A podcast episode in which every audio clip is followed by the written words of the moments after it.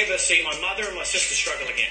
Guys, I just finished this amazing interview with Brett. He's from Australia. He's straight up just killing it. He's a serial entrepreneur. This is someone who grew his business from one location to 35 locations just within the six months. And he also interviewed Grant Cardone. Like, it was just super, super motivational and really insightful as well. So I really enjoyed it and I hope you guys all enjoy. Wanted to, um, jump right on to our questions. And the first question is, can you tell me your background? Like, I know you uh, have been like seriously killing it as entrepreneur, but can you kind of tell me what businesses have you developed, uh, your journey? Yeah, certainly. So I, I guess from an entrepreneurial journey, because the journey dates back all the way back to when I was I was a, a kid, I suppose. You know, I've always had these entrepreneurial tendencies. I've always wanted to to create and build and and you know execute upon things and then this what that sort of led into was the you know when i was a kid i wanted extra money so i could go to the local fish and chip shop so i could buy you know a dollar worth of jet plane lollies and also have enough 20 cent pieces to play my favorite arcade game at the time street fighter and um, you know that that's where the the quest for generating income came from you know how, how do i earn more money um, and I realized that the more things that you could do, the more problems you could solve with people, the more money you were able to make. Um, mm-hmm. Entrepreneurial journey, however, fast forward many years past from there, um, really started in the health and fitness space. So in the, the health and fitness industry, I was, I was a personal trainer, right? Mm-hmm. I uh, had a passion for health and fitness, and then I, I literally became a personal trainer myself, and um, that's sort of where it, it, started from. You know, I was, I was trading time for money still, though. I was, I was turning up to the gym. I was having to train people to get paid. And I thought there had to be a better way that I could earn more money and, and leverage my time more and actually help more people as well, right? Because as a personal trainer, you can help maybe 20, 30, 40 people sort of max, right? Until you start tapping out and, and it becomes extremely exhausting.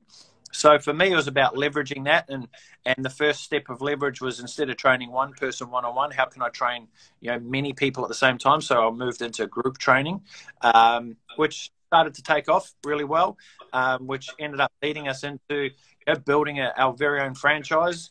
Um, so we had 35 locations of our fitness company around this, Australia um, in the first six months of, of launching the franchise. Uh, mm. But th- where that really came from was it, was it, was predicated off my ability to be able to generate business online, how to use social media, how to how to use you know, marketing, I guess, to be able to attract uh, mm. um, clients to the business.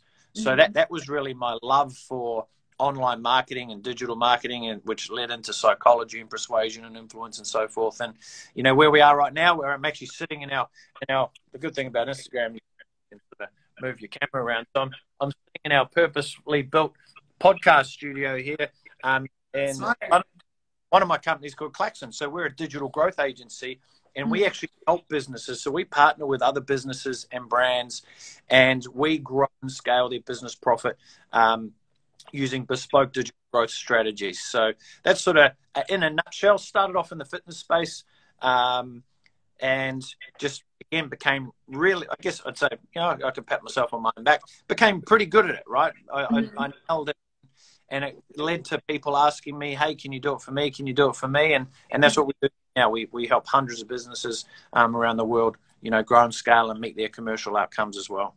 Mm, I see. Yeah, well, you mentioned that you own a media company, right? And it also grew very quickly. Can you tell me like how you grew your agency as well? Yeah, absolutely. So we've got two agencies actually that, that we um, we have. Um, mm-hmm interestingly enough, we started our second agency um, one week into COVID, which was a pretty crazy oh, time. wow. That's um, a critical time to start. yeah, pretty crazy time to start a new business yeah. as well. And mm-hmm. maintain and grow another one. But um, yeah, so Claxon, we, we started uh, three years ago. Actually, July was our third birthday. So, you know, a couple of weeks ago was our third birthday. Um, but how that grew so quickly was again, you know, it, it, it's it's people can look at it as though, wow, how did you do it so fast? What did you do? And I can tell you that the what I did was 10 years worth of understanding the industry, understanding the market, using what we do right now in my own businesses to grow and scale those, which gave me credibility within an industry. right? Mm-hmm. So what I mean by that is when we open the doors, and, and even to this day, three years in, we really haven't even done our own marketing for our own company because we haven't needed to. Because, you know, one is when you have a skill, right, when you mm-hmm. know how to do something well, people want to know how to do that or they would rather you do it for them, right? And that's mm-hmm. just from the day one, as soon as we sort of open the doors here, I let a, let a handful of people know that this is what we're doing. And then um, it just hasn't sort of stopped since because when you start achieving results and you get results, someone mm-hmm. else wants to know how you got them results, and, and it just sort of becomes a perpetual thing. But how we're able to grow so quick, I, I think the, the biggest fundamental for me is, um, and it's always been, uh, there has to be a faster way of doing something, right? Mm-hmm. And I'm, that's sort of an ethos that I've lived by ever since I was a kid. You know, I was always looking for cut. I was always looking for the faster way how to do it, uh, and not at the detriment of, you know, of building something sustainable either, right? So I'm not talking about how can we get there and not worry about the mess we left behind ourselves. You know, for me, it was I'm always looking for what's that shortcut or what's that thing that we're not seeing that could help us get there faster. Which for mm-hmm. us again, and, and, that gets to trickle on down through you know one team and then now our own clients. So it's like we're always challenging our own clients on how can we get better results faster. Mm. Right. So that's how I'm able to build things fast because I'm wired like that. I like to do things um, in the mm. quickest possible way um, mm. that yields the ultimate best outcomes. I see. Well, that's very interesting because I think that concept of you know lots of trials and errors, it, but definitely, um, like definitely is a common practice. I think, especially in the digital age, right? Like, when do you know if you're um, if your trial is failing, like if you needed to yeah. um, move fast enough, but then you still kind of needed to like experiment um, different things. When do you know? Yeah, great question. Um, and the answer to that is I actually don't know, right? And mm-hmm. let me let me frame that. Um, I'm I'm I'm led by intuition. Like I'm very led by my feel, my intuition, and mm-hmm. success clues. Right? I, I, mm-hmm. first heard that from Tony Robbins. He said that, and I was like, that's much sense. All right. And success doesn't mean always just success. In my eyes, is not just winning. It's like success can simply be you've just seen another version of something or you've seen a different way of looking at something that you've never looked at it that way before. Right. Mm-hmm. So for me, um, you know, you, you need to pay attention to two things. One is the logical sense, right? Is the data. What's the data telling you? Mm-hmm. Right? Numbers don't lie. Facts don't lie. Right? And facts don't care about your feelings, right? I mm-hmm. steal that from Ben Shapiro. That, that was um, so you have to look at it from a factual perspective, and you also need to look at it from an emotional perspective as well. I think there's an element of that, you know, mm-hmm. um, banging your head against the wall how many times, and and what's the impact of that on you, mm-hmm. right? So, it, it you hear this all the time. It's like, um, you know, it took took someone. Um, is it Edison who created the light bulb? I think I might get. I'm not sure. Thomas Edison, I think, created the light bulb, right? Maybe, maybe not. Someone created a bloody light bulb anyway. And apparently, the story is that it took him ten thousand times to get it to work, mm-hmm. right? If you have the sustainability to be able to last ten thousand times, then I encourage you. If that, oh, keep going, keep going, keep going, mm-hmm. right? But if if it's killing you inside, mm-hmm. and you've only done it two or three times, maybe that's enough for you to go, hey, maybe it's time to try something else right? Mm. I think the biggest problem out there in entrepreneurship right now with with entrepreneurs is that there's so many people running or starting a business and they shouldn't be because they're not built for it. They're not made for it. You could be an all-star player on a team in another business. Right, you can maybe go into that business and let some of your entrepreneurial tendencies maybe flare. You know, like I am personally non-hireable. You're not. I'm not going to be. I'm. No one's going to employ me because mm. I wouldn't last. I'd be a great worker for a small period of time until I got so sick of it that I had to, you know, had to go and do something else. Mm. Um, but that you know, it's, it's super important to understand where you sit and where you lie um, mm. when so, it comes to mm-hmm. success and failure. Some people can take a lot more failure than others. Mm, I see. Well, that actually relates to my other questions that's going to come up later on. Um, but my third question will be so I guess it leads to my this question i guess like how do you define like what makes you su- successful in a sustainable period of time, like not just like a one-time hit, Mm. but then like for a long time. I think that the the best place to start with with that question would be defining what success means. Right, because success to you might mean something than it different than it means to me, and it might be something different than it means to Kazi Andrew thirteen, who's just joined us on here. You know, mm-hmm. it, it success means something different to each person.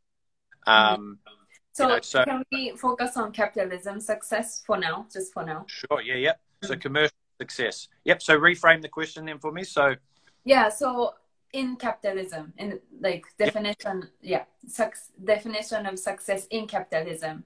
What do you Yep. think makes someone stay successful in a game? Yeah. Well, the ability to continue serving the marketplace first and foremost, Mm. right? There's a lot of one-hit wonders out there. You know, Mhm. you, you look at people who can consistently and predictably win, and when I Mhm. say win, simply serve a market because that's that's capitalism really is, right? It's you know, I, I first heard this from Diamandis. It's if you want to be a billionaire, help a billion people.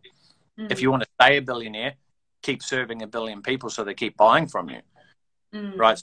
There- There's no better measure than the ability to have clients um, or have customers on a continual basis, Mm. right? There's a lot of, there's, and this is the traps with a lot of people out there who understand marketing. They're really good at getting people into their ecosystem, but they're terrible at keeping them, Mm. right? Success is predicated on the results that you're able to provide Mm. continuously. do you do you have to be best or does it doesn't it have to mm, like does it have to be best uh, service whatever you provide compared You, to you don't have to be the best, no, because I I mean, look, do we all strive to want to be the best? Well, hopefully, right? Yeah. Hopefully, most businesses do. You know, we certainly we want to be the number one digital growth agency globally, right? Yeah. And that means there's a number of things that we need to be doing consistently, continually. But do you have to be the best? No, not at all.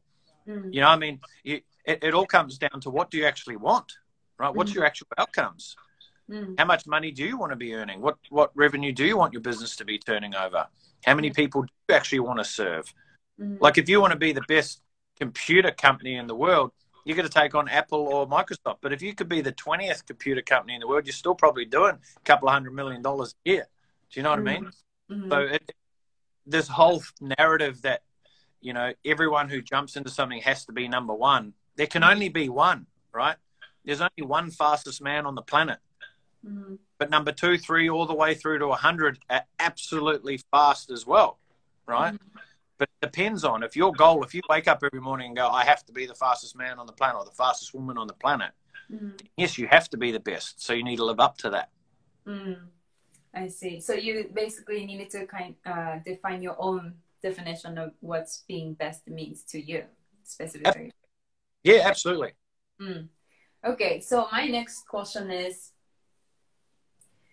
um, what do you do when you are scared of taking risks? What is, yeah. So, like, Yeah. how do you fight against your own like negative self talk or like self doubts? Yep. So again, I I think that's a that's a really good one again, and it depends. Resilience depends on how committed you are to achieving, you know, what you want to achieve. So the the best way for me to go answer that is is look at something that might have been potentially scary. Um, I always I look at life through a certain lens, right, Mm. which allows me to be able to take certain actions that to most people they may deem as like terrifying, but I look at them Mhm. as a calculated move. Okay, so I always weigh up the downside and weigh up the upside, and, and I have a look at that, and I I make decisions based off that. I also make decisions. How does that align with me as a person, as a human being, right? Mhm. Um, and will I will I if I fast forward 50 years and I'm on my deathbed, will I regret not taking that decision? Right. That that'll quickly outline to me the impact of um, a decision. Mhm. Right. And if I feel that I would regret it, I, I I want to work on okay, what is it that's actually stopping me from getting through this? Why am I actually not doing this? And there's always an underlying reason. There's always something. And if Mhm. you can't uncover it yourself, if you can't Socratically coach yourself, meaning you know you be your own coach and work yourself and step yourself through it you know i always say what advice would i give to a friend or what advice would i give to my wife or my family members if they were in the exact situation with the exact same, you know, um, terms that I have placed in front of me right now, what would I advise them to do? Remove myself from it and logically look at it once again. So mm-hmm. again, it goes back to that sort of, you know, the mix of, of logic and fact, and mm-hmm. the um, the other component is, is that emotional component. How's it going to make me feel? Mm-hmm. Right? How will I feel if I do take this decision? How will I feel if I don't? What's the worst worst case scenario, and then mm-hmm. what's the best best case scenario? And you can work out something in between there. Mm. Have you always been like that, or is that something you had to develop as a being? Um, I, I believe it's ingrained in me. I, I come from a very interesting um, childhood. Um, you know, I wasn't given the silver spoon. Grew up in a very low socioeconomic area. If, if, if, I wanted anything, I had to work for it. So I've always had that resilience and the, the attitude of, um, if I want something, I've got to, I've got to be the person responsible to go and achieve that. Um, you know, but one one again is I look at life through a very certain lens, and I learned very early on um, that being able to solve problems, you know, is is going to help a lot in life, right? Mm-hmm. So I, am I'm, I'm what I'd call an A class problem solver. Mm-hmm. So I, I can so I'm the person. If there's problems, people will come to me, and I'll generally be able to have an answer or I'll figure something out. Um, mm-hmm. Doesn't mean I know it straight away, right? That, that's mm-hmm. not what I'm not a know-all, but mm. I am figure it out all. Right? Mm. I'll be something out. You send me a problem, I've got ten solutions, so I can out solution anyone. Mm. Right? So, and what I'm mm-hmm.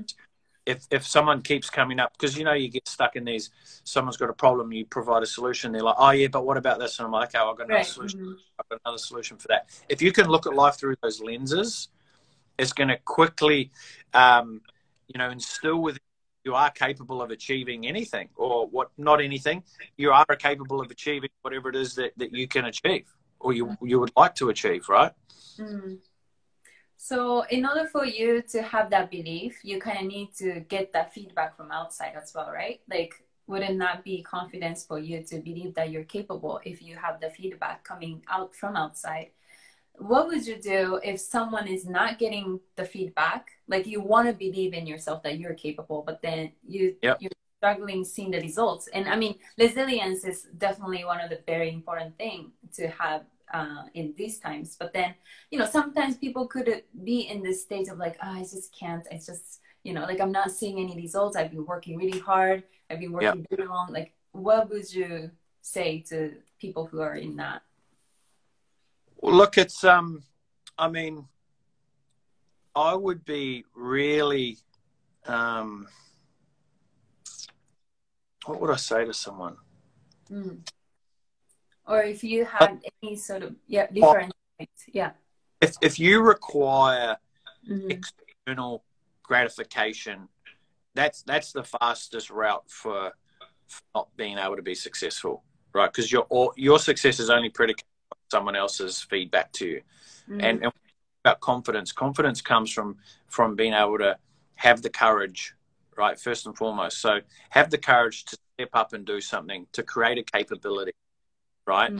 So when you create a capability, that's that's with sets and reps. You have to you have to trial and error. You have to trial and error a lot of the time. So you go, oh, actually, there is proof that I can do this. If you need to gauge your success based off someone else, maybe maybe at the starting point you might need to right? Mm-hmm. Like if you're in athletics, for example, and and you can't jump over the the one meter high jump, you know, it doesn't matter if you think you're successful internally. If you can't get over it, well, you haven't made the the marker, right? So mm-hmm. you've got to look at what the benchmarks are and go, well, how close am I to them, mm-hmm. right? Especially when it comes to cap to the commercial component of, of business, is you do need to find some sort of benchmark. So even so, you know where you are on a playing field mm-hmm. right? But but that quickly needs to move into the internal confidence of of you just being confident that you figure it out.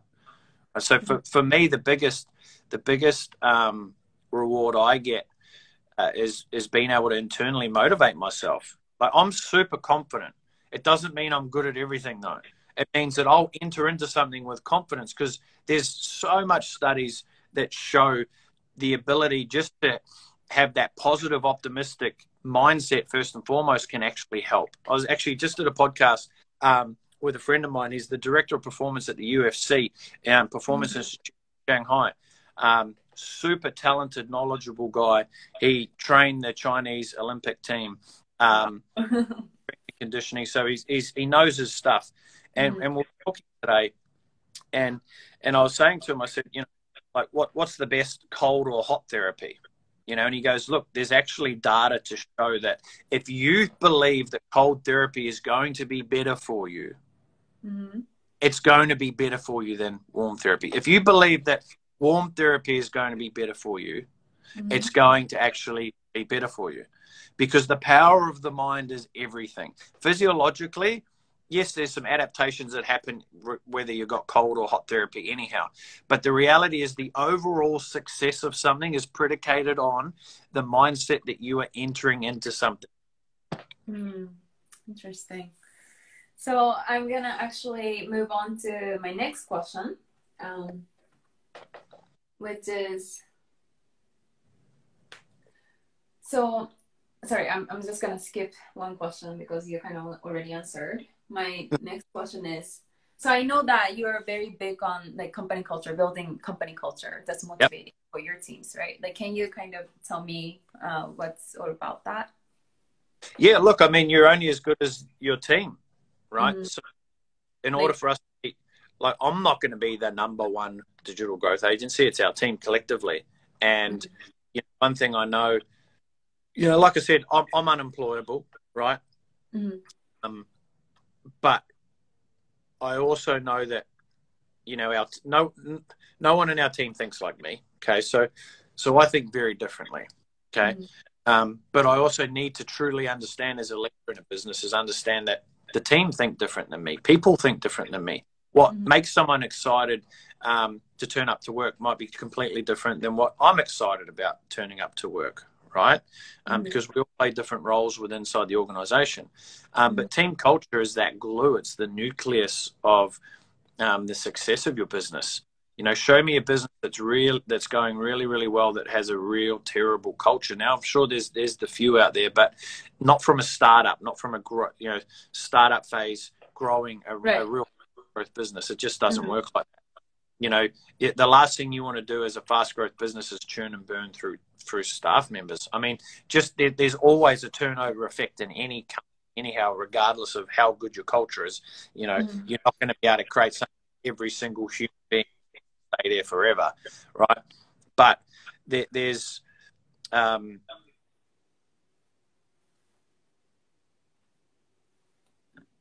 and that we could be doing. Sorry, I cut out there. No um, worries. I've, I've got a timer on my phone. I'm only allowed 15 minutes a day on Instagram, and we've just tapped over it. Um, actually, 30 minutes we've tapped over. But um, this is a special interview, so we'll keep going.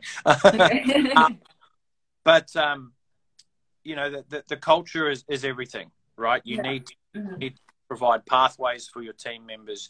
You need to be able to provide room for growth. You need to mm-hmm. understand mm-hmm. team members actually are wanting within inside right. their are they wanting professionally? Mm-hmm. Um, but even more so, they need to understand what you're doing as a company, right? So the first two hours, anytime a new employee joins our team, I spend the first two hours of the week with them, and I simply go through what's it, where did our company start from? Why did it start? Why is it even existing? Mm. What is our vision? What is our mission? How are we going to get there? And what, what's the core values of a business? Mm. Right? We, we've moved into this world, and you'll hear it a lot in organizations, you know, mission, our vision, mission, values, which is fantastic, but you don't want it to just be a piece of paper or a line that's, you know, said. There needs to be a, a complete buy in from, from everyone within inside the organization. So mm-hmm. keeping it, keeping a really close eye on company culture is, is the fastest way to help you grow a successful business. Mm. So I think that uh, leads back to probably like the principles you have as a leader too. Like, how do you um, define leaders who have high EQ, like emotional intelligence? How do I define them, or how do I um, uncover them, or so um, so? Mm-hmm. I mean, emotional intelligence. It's something that I've been obsessed with for the last six years or so, um, and it well, actually a lot longer than that, but probably more intensified the, the last you know several years.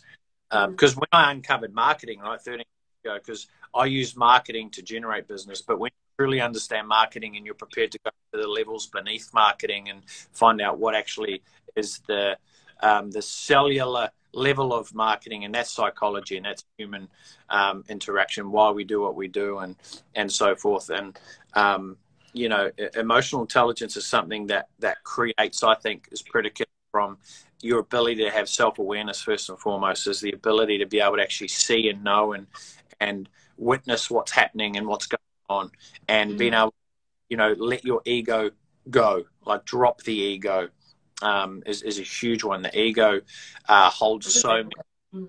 back because we're we're too stubborn or we, we don't want to admit our flaws or our failures. But as soon as you can admit that you got a lot of flaws and you got a lot of failures, and so does everyone else, it's it's a, it's a level playing field. It's fine. You know, as a leader of a business, you don't have to be right on everything. Mm. that's that's a big problem for a lot of people. I had this problem. I had this problem. I, I thought that I had to be the guy that knew everything, could solve yeah. mm-hmm. the time, and and I was the best person for it, and da da da da da. All of that stuff. You have to let that go. So, and that that's all part of emotional intelligence, right? Is your mm. ability to see something for what it is and not more than what it is, mm. is super powerful. Your ability to be able to, you know, not react and actually act accordingly based off facts mm. and based off, you know, emotion. So facts and emotion are always intertwined when it comes to that. Mm. Unless you're a robot and you can work purely factual, but no one is. Right? Other than that, you're a psychopath if you can't. You know, if you're just working purely off a, off a data set, then, you know, emotions everywhere. So you need to juggle those. Mm. So I think this is my final question, um, but I think you said something that really was triggering for me. You said that um, you have to kind of be um, acceptant to the fact that you're a leader, but you don't know everything, right? You don't have to know everything.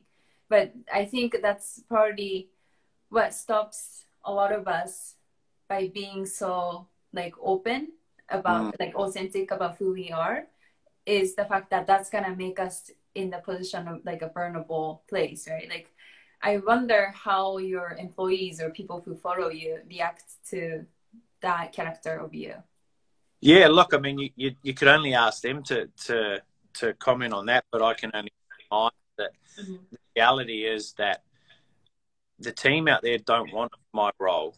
Um, they might fantasize about it, you know, in a sense that you know, might like some of the things I am able to do in my life and things I do. But, you know, when COVID hits three months ago, the last position anyone in our company would have wanted to be in is mine.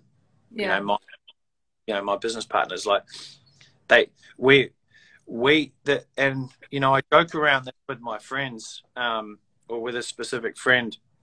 Um, but it's really true, and and and a lot of entrepreneurs, the, the people out there who are putting their necks on the line. Like I'm not just responsible now for my own family. I'm responsible for 30 people's families. You know, that's that's over 100 people now that I'm responsible for directly, right? So it's my job to make sure we have business here and and to make sure everything's growing and evolving and everyone's working harmoniously together. You know, it's it's mm-hmm. that's what you do when you put your hand up and go, "Hey, I'm an entrepreneur. I want to build something." Yeah. Um, but there's also a level of comfort in that, knowing that, hey, no, you, would have to be a crazy person to want to take my role, and I'm open. Hey, I'm open for anyone to step up and take over my role and, and yeah. so forth, right?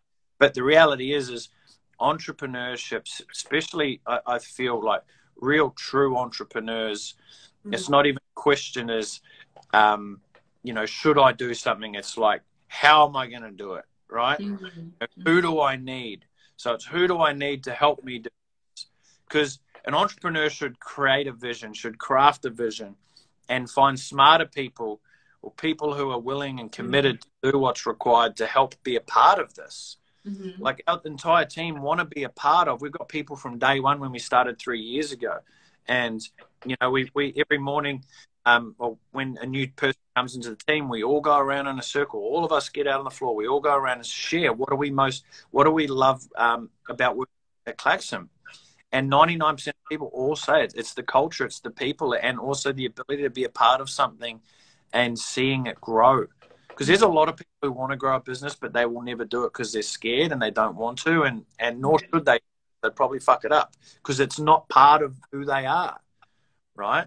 Mm-hmm. So for for an entrepreneur who's sitting there and they're like, oh, I'm too scared to open myself up, it's like your your flaws are going to be picked up by someone else out there and vice versa.